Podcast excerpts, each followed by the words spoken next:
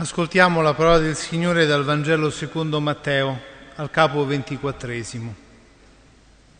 In quel tempo Gesù disse, Come furono i giorni di Noè, così sarà la venuta del figlio dell'uomo. Infatti come nei giorni che precedettero il diluvio, mangiavano e bevevano, prendevano moglie e prendevano marito, fino al giorno in cui Noè entrò nell'arca, e non si accorsero di nulla finché venne il diluvio e travolse tutti, così sarà anche la venuta del figlio dell'uomo. Allora due uomini saranno nel campo, uno verrà portato via e l'altro lasciato, due donne macineranno alla mola, una verrà portata via e l'altra lasciata. Vegliate dunque, perché non sapete in quale giorno il Signore vostro verrà. Cercate di capire questo. Se il padrone di casa sapesse a quale ora della notte viene il ladro, veglierebbe non si lascerebbe scassinare la casa. Perciò anche voi tenetevi pronti, perché nell'ora che non immaginate viene il figlio dell'uomo. Chi è dunque il servo fidato e prudente che il padrone ha messo a capo dei suoi domestici per dare loro il cibo a tempo debito?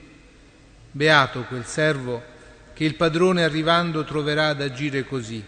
Davvero io vi dico, lo metterà a capo di tutti i suoi beni. Questo è il Vangelo del Signore.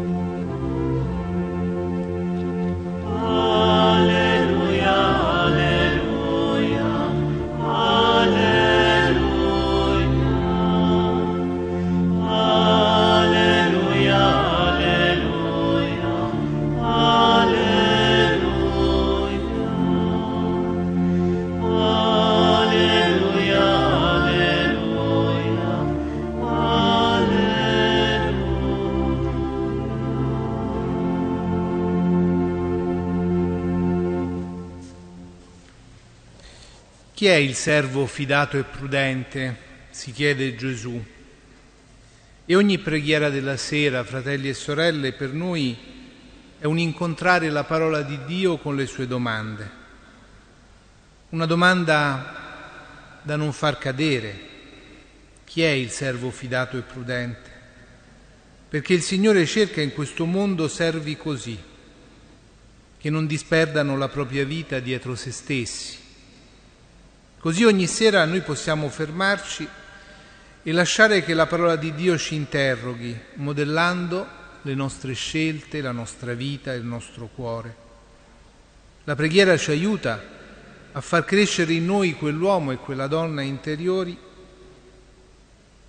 che aspirano ad avere i sentimenti e i tratti del volto del Signore. E proprio questo Vangelo ci colpisce per il suo appello ad essere attenti, vigilanti nella storia.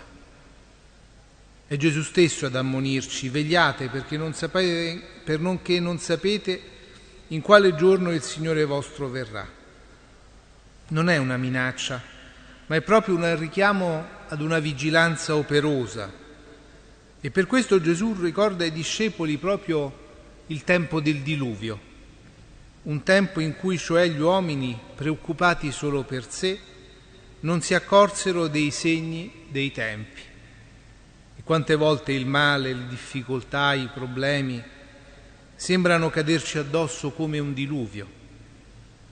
L'esempio di Noè è quello di un uomo saggio che ha saputo vegliare e che ha saputo ascoltare la parola di Dio e per questo costruì un'arca uno spazio non solo per sé, ma per la salvezza di tutti e del futuro. Ecco, Noè allora oggi il Signore e il Vangelo ce lo ripropongono come un esempio per vivere questo tempo, per costruire per gli altri un'arca, uno spazio di amore, di solidarietà, proprio nei tempi difficili. Quell'arca è anche l'immagine della nostra preghiera che accoglie in sé le domande di salvezza di tanti.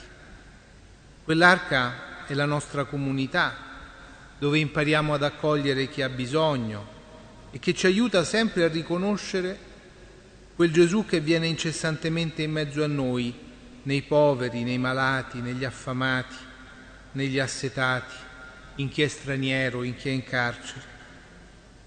C'è bisogno di orientare il nostro sguardo su Gesù, proprio nella preghiera, e imparare a riconoscerlo nel volto dei più poveri. Gesù viene, ma bisogna avere gli occhi limpidi per cogliere i segni della sua presenza.